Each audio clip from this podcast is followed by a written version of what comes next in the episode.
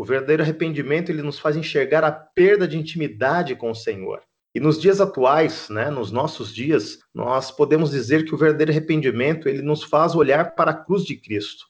e nos faz nos lembrar do sacrifício que o nosso Senhor fez e a não banalizar esse ato de amor que Jesus teve por nós. Ele fala que não se trata aqui de como tomar uma decisão, mas da necessidade de pedir que Deus nos dê um amplo entendimento de quem Ele é, a gente deixa de ter Deus no centro, no controle dos nossos afetos, do, dos nossos desejos, e permite que outras coisas, às vezes pode ser um relacionamento, às vezes pode ser o trabalho, ou os desejos financeiros, isso assume um lugar na nossa vida que deveria ser exclusivamente de Deus. E a vida de Gideão era assim,